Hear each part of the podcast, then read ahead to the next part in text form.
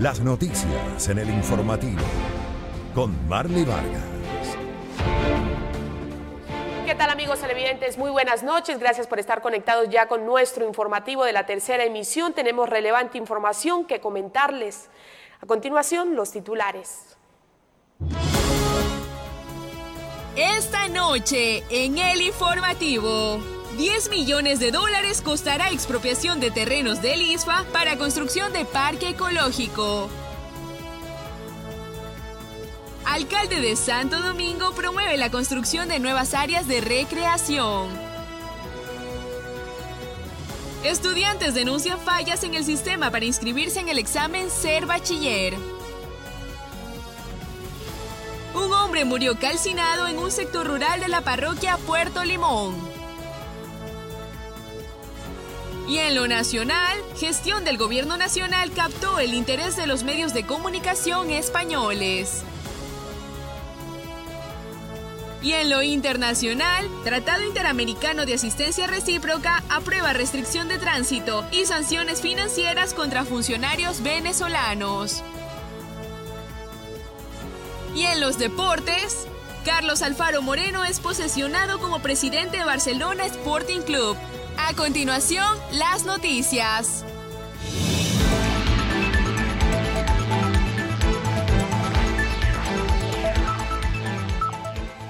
Construcción de nuevas áreas recreacionales en la ciudad son los nuevos proyectos que difundió el alcalde de Santo Domingo, Wilson Erazo, en rueda de prensa este martes 3 de diciembre. La construcción de un parque para la familia en la vía Quinindé es otro de los proyectos de área recreacional que presenta el alcalde del cantón, Wilson Erazo.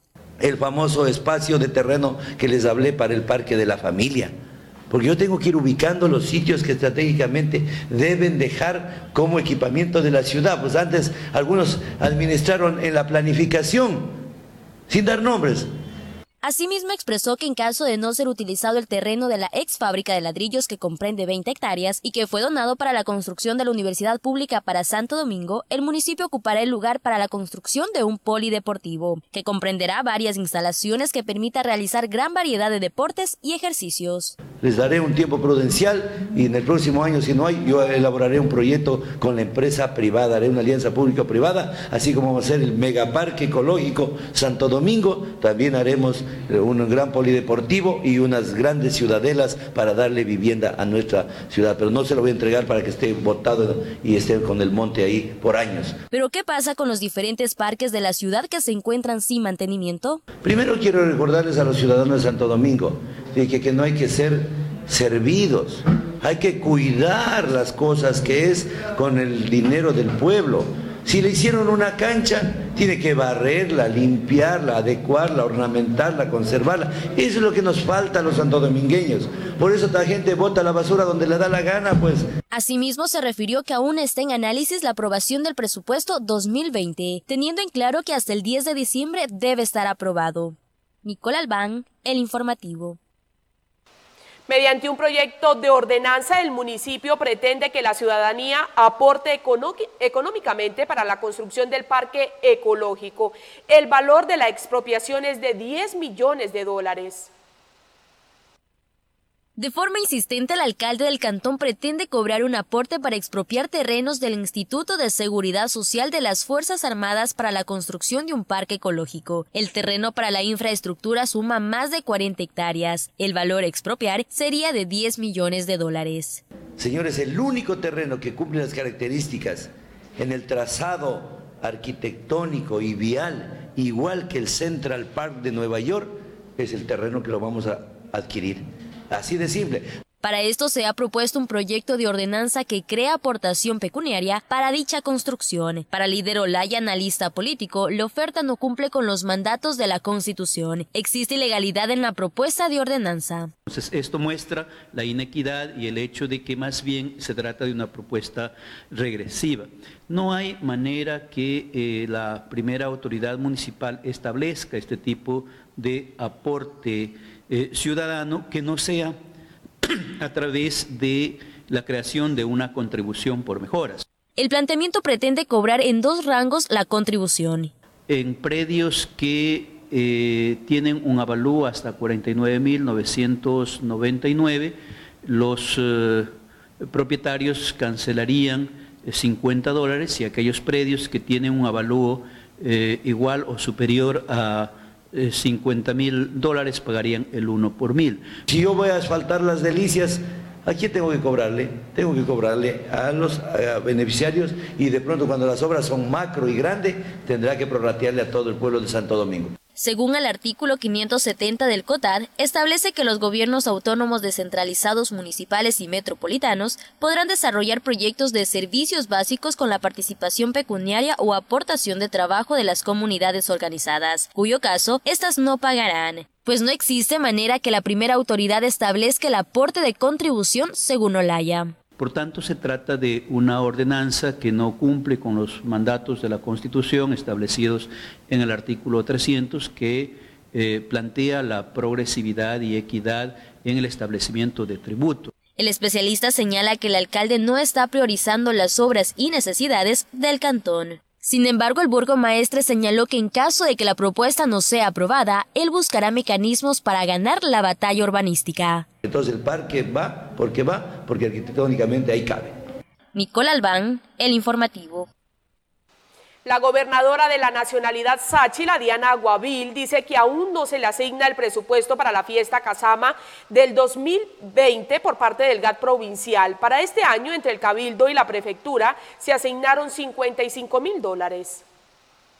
El concejal Francisco Calazacón asegura que existe un presupuesto de 30 mil dólares para la fiesta Casama que se celebrará el 11 de abril de 2020, pero no descarta que esa cifra pueda variar en el momento que la gobernación Sáchila presente su planificación para esta actividad. Esperemos que el gobierno provincial haga su parte y los ministerios de Turismo y Cultura también hagan su parte, pero lo que sí el gobierno municipal ha destinado los 30 mil dólares. Sin embargo, la gobernadora de la comunidad Sáchila, Diana Guavil, indica que para el próximo año están solicitando un presupuesto de 77 mil 800 dólares, ante lo cual todavía de parte de la prefectura no han tenido pronunciamiento al respecto y se encuentra a la espera. Todavía no se han pronunciado realmente eh, de cuánto va a ser el presupuesto para lo que es la fiesta Casam. Lo que requerimos es que nos llamen a una reunión, ¿no es cierto?, para ponernos de acuerdo entre las tres partes, la gobernación de la nacionalidad Sáchila pidiendo este presupuesto, la GAD municipal y la GAD provincial. Para este año 2019, el GAD provincial y el Cabildo asignaron 20 mil y 35 mil dólares respectivamente, haciendo una suma de 55 mil dólares. Nosotros como nacionalidad Sáchila siempre pedimos que se nos aumente. ¿Por qué? Porque eh, no queremos que sea casi lo mismo de todos los años. Siempre nosotros queremos cambiar, es decir, para llamar tanto a la ciudadanía de Santo Domingo y para llamar a los turistas. Posiblemente en la comunidad Peripa se realice la fiesta Casama, pero el 14 de diciembre se volverán a reunir para definir todas las acciones. Así lo indicó Aguavil. Mariela Peralta, El Informativo. Aproximadamente 11.000 estudiantes de tercer año de bachillerato se preparan para rendir la prueba Ser Bachiller entre el 18 y 20 de enero de 2020. Las inscripciones apenas empezaron este 2 de diciembre y estudiantes manifiestan que la página ya se encuentra colapsada. Las inscripciones para la prueba Ser Bachiller se habilitaron a partir de este lunes hasta el 12 de diciembre. A pesar de que la página web apenas ha sido habilitada, ya se encuentra colapsada y los estudiantes han presentado dificultades para inscribirse. La página colapsó el día de ayer, nos están pidiendo los correos y eso para poder acceder a la, a la prueba, pero no, todavía no, no nos hemos inscrito porque se colapsó la, la página. Aunque ayer también había dificultades en la tarde, en la mañana, en la plataforma, pero en la, en la noche ya no había dificultades. Lógicamente que vamos a tener algunas dificultades porque la masa de estudiantes a nivel nacional es bastante grande. Solo en Santo Domingo tenemos alrededor de 11.000 estudiantes de tercero de bachillerato y a nivel nacional son muchísimos más.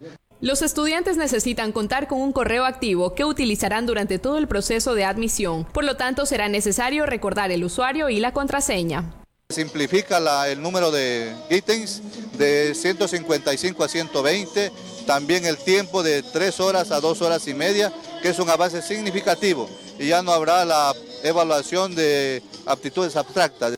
Uno de los principales cambios para 2020 será que esta prueba representará el 60% de la nota final de los estudiantes, donde las principales temáticas abordadas serán las asignaturas que se reciben en las aulas de clases. Y lo que hacemos es em, eh, darles algunos simuladores para que ellos puedan practicar y vean la calidad y la forma de las preguntas que pueden servirles para responder. Sin embargo, estudiantes manifiestan que para prepararse para esta prueba han tenido que recurrir a preuniversitarios, ya que las clases que reciben en los planteles no son suficientes. Dependiendo del pre, hay unos que son demasiadamente particulares y pues tienen un alto costo como de 500, 800, otros solo pagan 100 porque la inscripción empieza a partir de noviembre y así. No, bueno, en mi caso no representa tanto costo.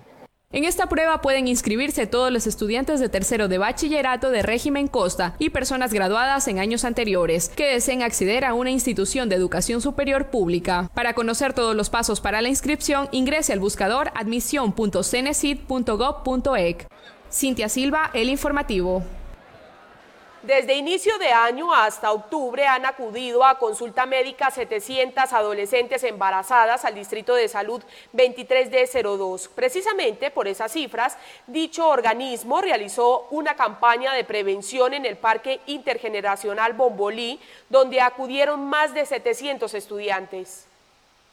Para Brian Aguayo, estudiante de la Unidad Educativa Eloy Alfaro, son necesarias las campañas de prevención de embarazo en adolescentes, pero le preocupa que no sea de manera permanente, pues a su criterio en los establecimientos solo se habla de sexualidad de una manera generalizada y no a profundidad. Las autoridades competentes eh, no incentivan el uso de anticonceptivos ni tampoco dan educación al respecto para prevenir este tipo de casos.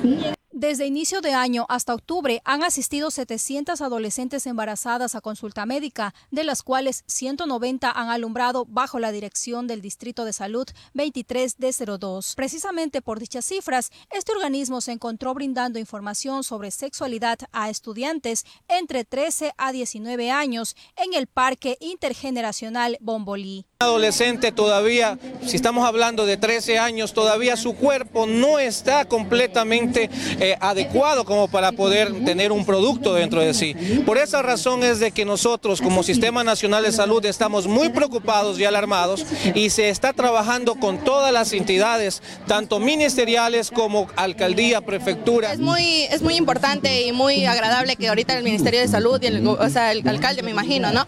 estén dando estos temas, estas campañas para poder uno tener un conocimiento más allá sobre el, el cuidado, la protección, y también más encima, no solo por el embarazo, sino también por las enfermedades. El director del Distrito de Salud 23 de 02, Carlos Ordóñez, indica que están tomando las acciones para evitar esta problemática que aqueja a Santo Domingo. La ruta esa es, se encarga de llegar con ese mensaje, con ese idioma, que los chicos nos puedan entender de que el Sistema Nacional de Salud no está para juzgarlos, sino para poderlos acompañar durante todo su desarrollo tanto personal como social. En el año 2018 se atendieron 800 embarazadas adolescentes en este organismo. Mariela Peralta, El Informativo. Emprendedores exhibieron sus productos en la Feria Ciudadana por los retos cumplidos y por cumplir. En los bajos del Palacio Municipal, uno de los objetivos del proyecto es el combate contra el cambio climático.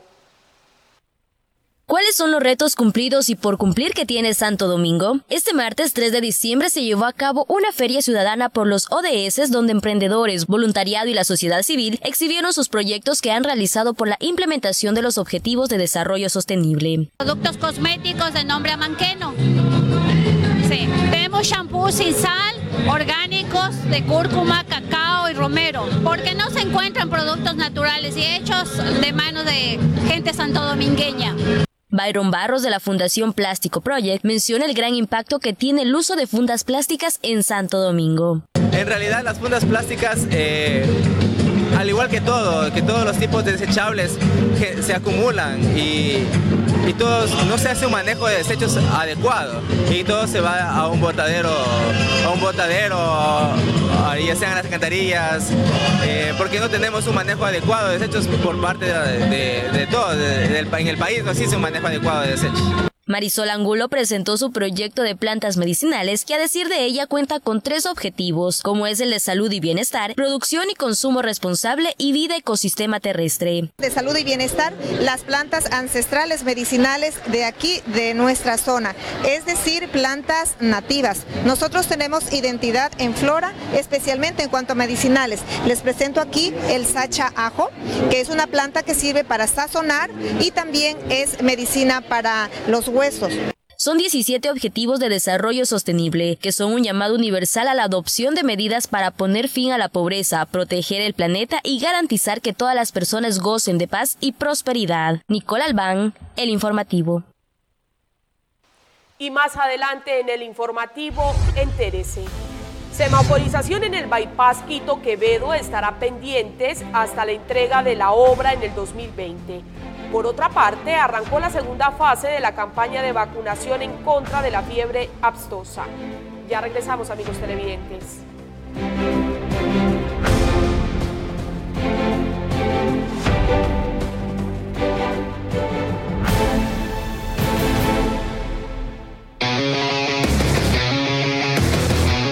Comprometidos con el entretenimiento familiar. Somos la revista estelar de la región. Turismo nacional e internacional. Emprendedores. Seres urbanos. Todo esto demuestra nuestra especialidad. Deportes de aventura y full adrenalina.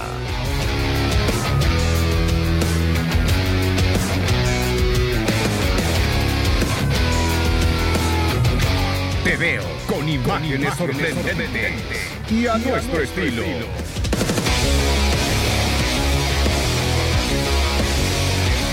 Te veo, miércoles 20 horas con su reprise, domingos 9 de la mañana y 8 de la noche. Solo por Majestad Televisión, Canal 39. Las necesidades que ocurren en su comunidad las conoce de primera mano a través de nuestra pantalla. Sin importar dónde se encuentre, lo acompañamos con la información más destacada del día. Lady Carrera, en el informativo Segunda Emisión, desde las 12 y 30, por Majestad Televisión.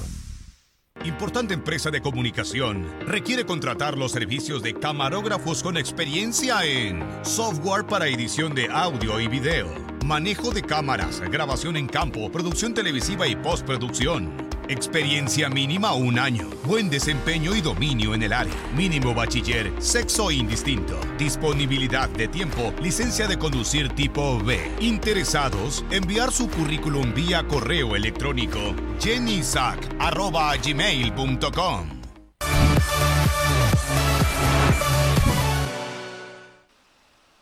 Para el 10 de julio de 2020 se prevé culminar la obra de rehabilitación vial y ampliación de carriles del bypass Quito-Quevedo y dos zonas más que se contemplan en este proyecto. Con la entrega de esta obra también se instalará la respectiva señalización. Movilizarse alrededor de los diferentes tramos del bypass se ha convertido en un peligro, así lo afirman ciudadanos. Esto debido a la falta de señalización y agentes que regulen el tránsito. No hay señalización, por ejemplo ahí donde está el, muro, el tal desnivel ahí, ya se han caído algunas motos. En la parte de arriba del puente más allá también hay, está como comida la carretera en la mitad y no se ve, en la noche es oscuro y se han ido los, los motorizados más que todo porque se pierde el control. Ah, ya ha habido accidentes ya, ya ha habido ya, y hay veces, está por haber, hay veces así bastante en, las horas pico hay bastante tráfico. Según Patricio Navarro, director provincial del Ministerio de Transporte y Obras Públicas, la rehabilitación vial y ampliación de carriles del bypass se prevé entregar en julio de 2020, junto a la respectiva señalización. Una vez que esté la, la obra ya totalmente terminada, se hará la respectiva señalización tanto horizontal como vertical. Navarro explicó que solicitaron la colaboración de la empresa pública municipal de transporte para el diseño de la señalización en las calles estatales. Sin embargo, el funcionario de tránsito Edison Barahona aclaró que su trabajo terminará con la entrega del bosquejo, pero la instalación de la señalización no es competencia de la institución que representa. Eh, nosotros aportamos eh, con la ubicación exacta donde deberían irse, bueno, estamos recomendando, porque el diseño final en realidad lo tienen ellos. Por otra parte, Navarro afirma que han tratado de instalar señalización provisional, pero sujetos desconocidos han hurtado este tipo de indicadores de tránsito. Lamentablemente la ciudadanía la destruye o se roban cuando es señalización metálica y la venden como chatarra. Nosotros la hemos estado reponiendo y eso nos cuesta.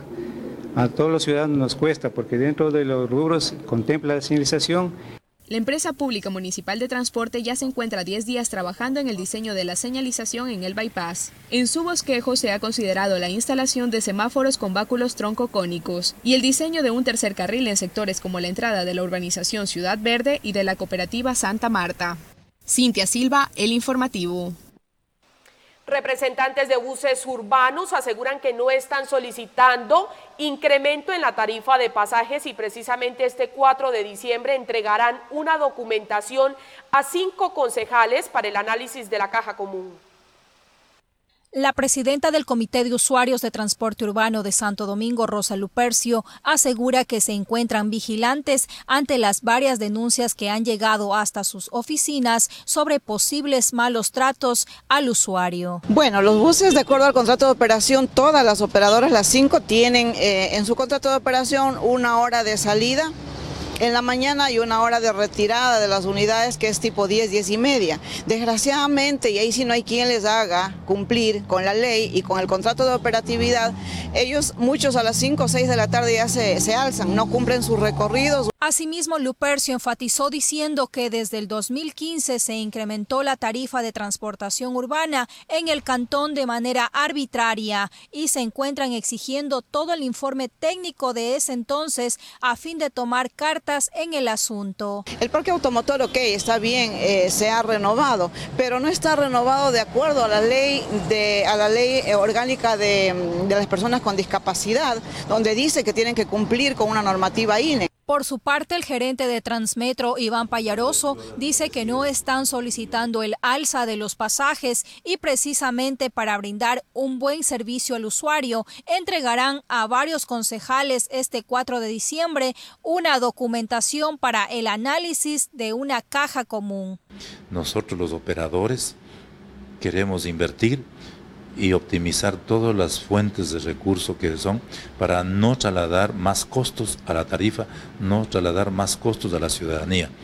Pero consideramos que tenemos que ir conversando, tenemos que ir socializando. Actualmente existe una comisión conformada por cinco concejales para tratar el tema del servicio de transportación urbana. Marila Peralta, El Informativo. Para el presidente de Azogán de Santo Domingo, Jorge Garzón, el presupuesto asignado al Ministerio de Agricultura no cubre todas las necesidades del sector y por ello se encuentran preocupados. Por otro lado, arrancó la segunda fase de la campaña de vacunación en contra de la fiebre abstosa. Este 4 de diciembre inicia la segunda fase de vacunación en contra de la fiebre aftosa, la cual culminará el 22 de enero, teniendo una duración de 50 días. Entre bovinos y búfalos, en la primera fase se vacunaron 235 mil. Para la presente fecha, la meta es de 233 mil. Porque en años anteriores únicamente llegábamos a una meta de 230 mil bovinos. Ya en la, última fase tuvimos un incremento de 5 mil bovinos a las cifras que se venían vacunando con anterioridad. Entonces es importante que vemos que nuevamente hay un incremento de la población bovina aquí en la provincia. Una operadora con 42 brigadistas estarán a cargo de llegar a los diferentes sitios de la provincia Sáchila para cumplir con la campaña. Los pecuarios deben cumplir con este requisito para poder comercializar y movilizar a su ganado.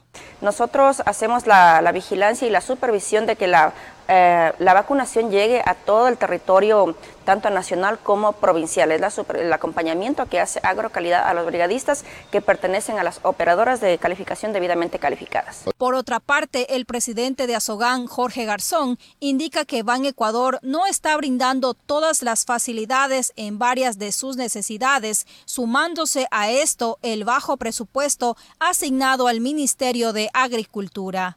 créditos que se demoran tanto que el pobre ganadero o el pequeño agricultor no pueden cumplir porque se cansan. Entonces, eso eh, se, ha pedido que se baje esta tramitología tan larga, que se bajen los intereses hasta donde se pueda realmente, porque con intereses del 10, 11, 12% es difícil. Garzón comenta que su sector es uno de los más importantes y por ello espera que el gobierno central les otorgue la atención pertinente. Marila Peralta, El Informativo.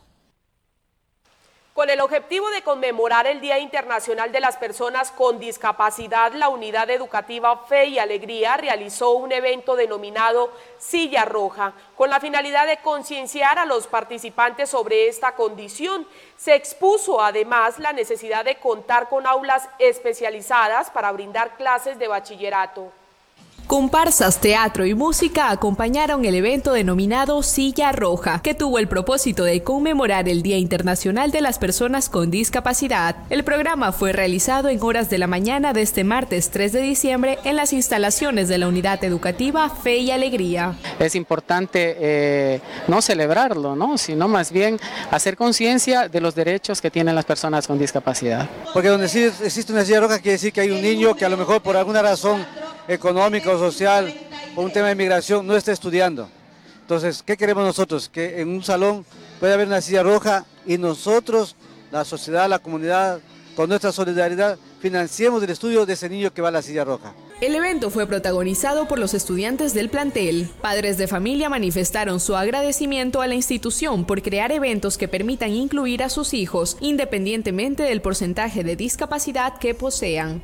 Porque qué bonito sería que para los que tengan niños sordos como yo, les demos un día completo de saber cómo tratarlos, de saber cómo tener una oportunidad de una comunicación. Durante el acto, autoridades del plantel realizaron la primera rifa que tiene como objetivo recaudar fondos para crear aulas especializadas que permitan brindar clases de bachillerato a personas con discapacidad. No, en sí son aulas funcionales que vendrían a ser casi como laboratorios donde los chicos pues aprendan actividades que puedan desarrollar en la vida diaria. Renato Cedeño, director zonal de la Unidad Educativa Fe y Alegría, explicó que se requiere aproximadamente 100 mil dólares para construir la infraestructura, que convertiría a este plantel en la única institución en Santo Domingo que cuente con bachillerato especializado para personas con discapacidad severa. Cintia Silva, El Informativo. Los comerciantes del centro comercial Pupusaya se encuentran ofertando diferentes artículos navideños para la decoración de los hogares. Aspiran que las ventas mejoren con el transcurso de los días.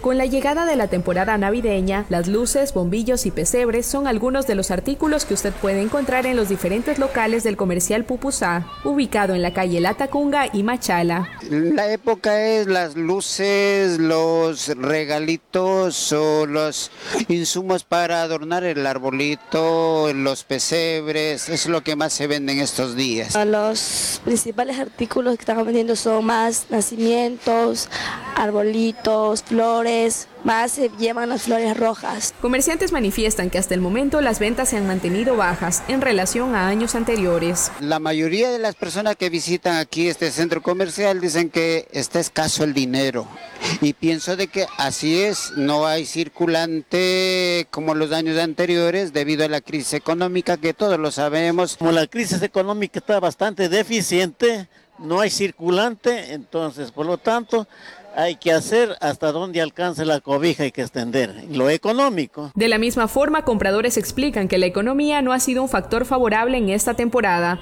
y no cuentan con suficiente dinero para adquirir todas las decoraciones que desean. Sí, está un poco más caro, sí. Eh, y ahora como no hay, no hay mucho dinero, tampoco toca, hay, hay que ver lo, lo económico. Eh, sí, un poquito más flojo por esta semana, pero ojalá que más adelante sí se venda un poquito, aunque por las tardes son más movidos. En las tardecitas hay más gente. Comerciantes esperan que las ventas se incrementen en los próximos días. Afirman que durante la tercera semana de diciembre realizarán descuentos en toda la mercadería. Cintia Silva, El Informativo. Y más adelante, en nuestro informativo, entérese. Un hombre murió calcinado por una explosión de gas en un recinto rural de la parroquia Puerto Limón. En otro ámbito, tres cantones de Manabí podrían quedar desabastecidos de agua potable tras el anuncio de un posible mantenimiento por 10 días del acueducto de la refinería del Pacífico. Ya regresamos, amigos televidentes, con más información. Si empiezas el día con ánimo, llegas a casa y todavía quieres jugar, es porque descansas de verdad. Colchón Imperial de Chaide, el verdadero descanso. Reconócelo por su soporte, confort y garantía. Ahora con dos nuevos diseños. Colchón Imperial de Chaide, exige el original. Chaide, sueña con un mundo mejor. Disfruta de todos los partidos de la Liga Pro con TVN. Adquiriendo tu plan TV con 90 canales a solo 19 dólares. Ahorra el 50% de descuento en la suscripción con la firma de tu débito bancario. TVN, más entretenimiento. La comunidad tiene su espacio. Envíe sus denuncias a WhatsApp 0999-616-054. Comunidad al desnudo, más cerca de usted. Por Majestad Televisión.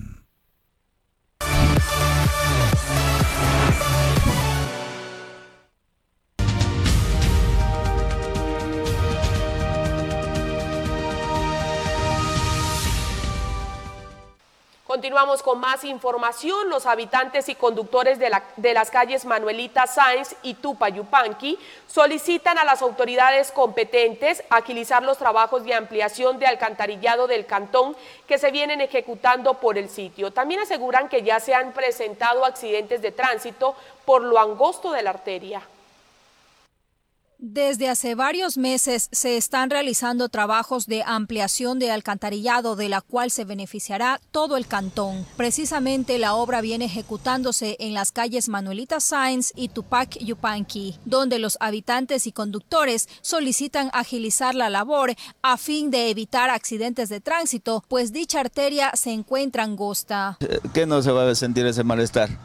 Que está dañado, no se puede ni, ni estacionar aquí. A las autoridades, pues al, al alcalde que componga esta, esta vía, pues, porque todas las vías estaban dañadas.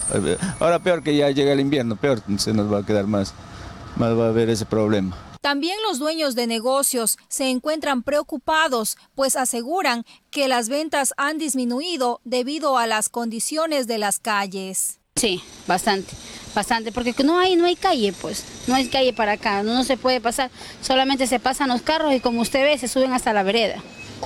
O sea, no hay, no hay una persona que esté guiando aquí, no hay, no sé, no, no pasan los vecinos para acá por miedo, obviamente, de los carros. Además, dicen los vecinos del sector que en la calle Canzacoto un poste de alumbrado público está inclinado, el cual podría caerse y ocasionar daños lamentables. Y usted sabe que en el rato que se caiga ese poste puede haber muchos daños a los vecinos, a cualquier persona de, de- de trabajo, a uno mismo.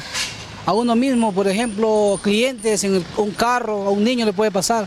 Entonces yo pienso que deben tomar cartas en el asunto porque son cosas de, de- de- de que puede haber un peligro de muerte. En tanto, hacen un llamado a las autoridades competentes para que les brinden la atención oportuna. Mariela Peralta, El Informativo. El estado de las calles, parques sin mantenimiento y la delincuencia son temas de preocupación para los habitantes de la cooperativa de vivienda Rumiñahui. Solicitan atención inmediata a las autoridades correspondientes.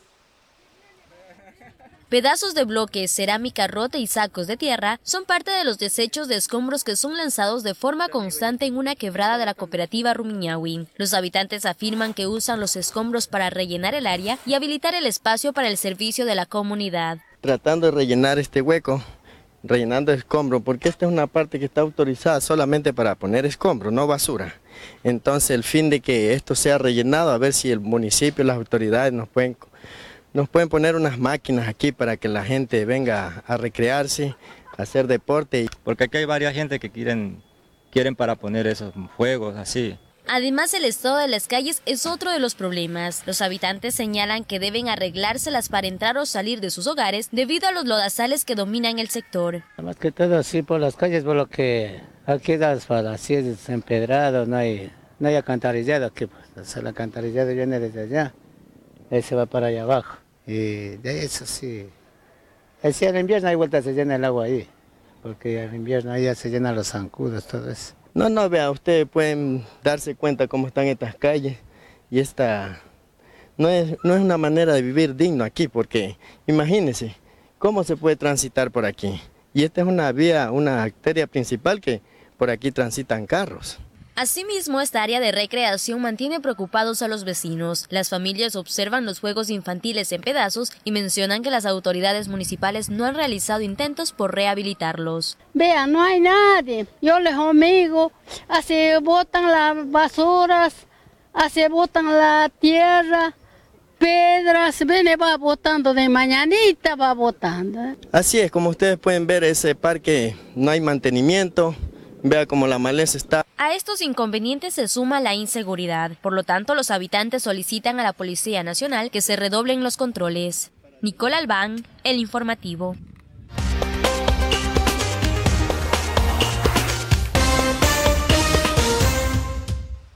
Un hombre de 61 años de edad falleció este lunes 2 de diciembre en horas de la noche cuando un cilindro de gas explotó dentro de su casa en el recinto La Polvadera ubicado en la parroquia Puerto Limón.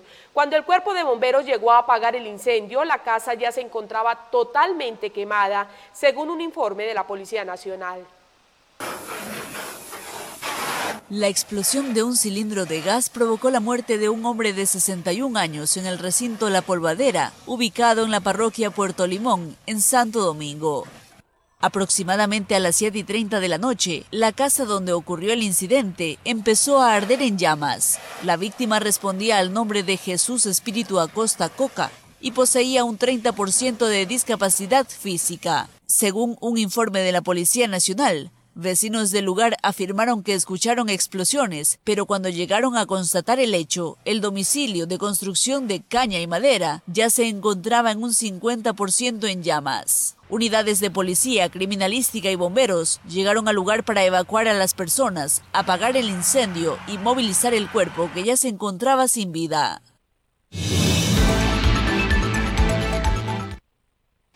Un bombero voluntario de Montecristi fue encontrado sin vida flotando en una piscina de un hotel en este cantón.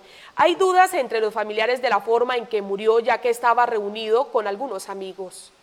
Sombra y consternación a la vez, tras la noticia que Juan Carlos Franco Mero de 33 años de edad flotaba sin vida en una piscina de un hotel de Montecristi. Comentan que ha estado viviendo con amigos y amigas e incluso vimos, cuando llegamos, vimos que había unas chicas ahí y unos amigos.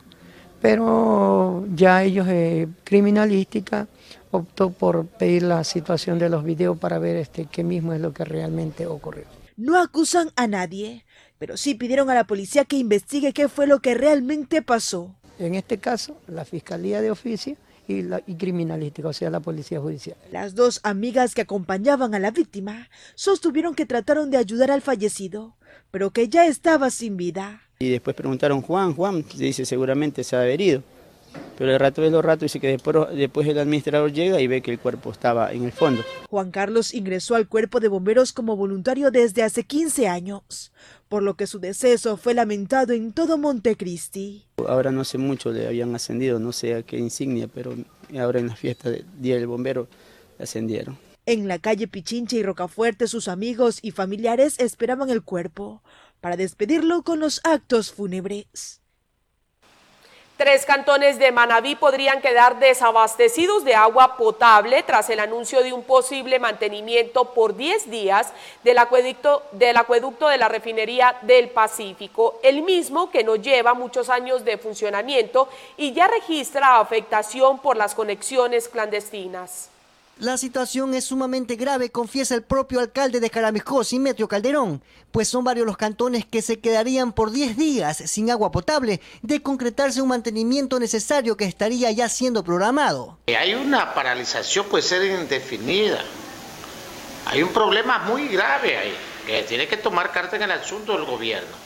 Montecristi también tendría inconvenientes, pues a la fecha con Jaramejó recibe agua del acueducto de la refinería que viene desde La Esperanza y Manta también recibe una buena parte de ese acueducto, pero tiene otros afluentes de captación y podría solucionar temporalmente el desabastecimiento de los cantones vecinos si se llega a un acuerdo, indicó el gerente de EPAN. Tuvimos una reunión en el COE provincial con el gobernador y, los cantones afectados, en este caso Manta, Montecristi y Jaramejó, que dependemos del acueducto de la Esperanza, que hoy es operado por la empresa en liquidación Refinería del Pacífico y que está en graves problemas por la capacidad de, dinero que ellos necesitan para, seguir con el mantenimiento.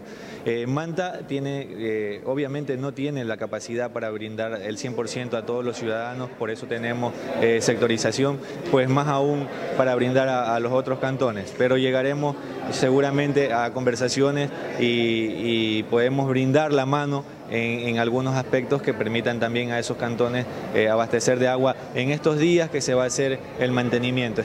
Este no sería el único problema de este nuevo acueducto, pues el alcalde de Jaramejó hace una denuncia grave. Están robando el agua. Tubería clandestina. Tubería clandestina en cantidad. Y no están conectados personas, gente humilde, gente sencilla, gente de poder económico, gente de poder que tienen inmensa cantidad de reguíos. Una tienen graves problemas. Una están robando la tierra y otra están robando el agua. Es algo fatal.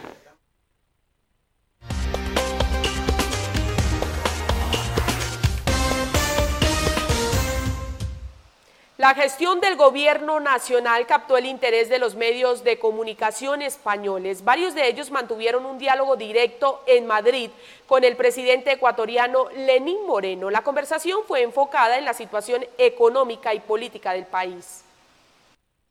Diario El País, la cadena de televisión RTV Española, la agencia EFE y la cadena SER fueron los medios de comunicación que mantuvieron un diálogo directo en Madrid con el presidente de la República, Lenín Moreno, donde se habló sobre el nuevo proyecto de ley tributaria. Que no tenido ningún tipo de restricción ni, ni, de directriz por parte de su equipo, sus asesores o la gente de su gabinete de prensa y de comunicación que le acompaña a la hora de poder plantearle todas las cuestiones que nos han parecido oportunas e interesantes. De los temas tratados fueron los acuerdos con organismos multilaterales, donde el primer mandatario informó que estos financiamientos se efectuaron con intereses y plazos favorables que permitirán corregir deficiencias estructurales en la economía de la nación. Está muy bien que el responsable de un país eh, decida contestar libremente a la prensa sin un cuestionario cerrado, sin preguntas pactadas, o sea que me parece un ejercicio de salud democrática. Otro de los temas consultados por la prensa española fue el de las protestas ocurridas en el mes de octubre. Finalmente, los medios conocieron el aporte de Ecuador para la protección ambiental y la lucha contra el cambio climático. Nicole Albán, El Informativo.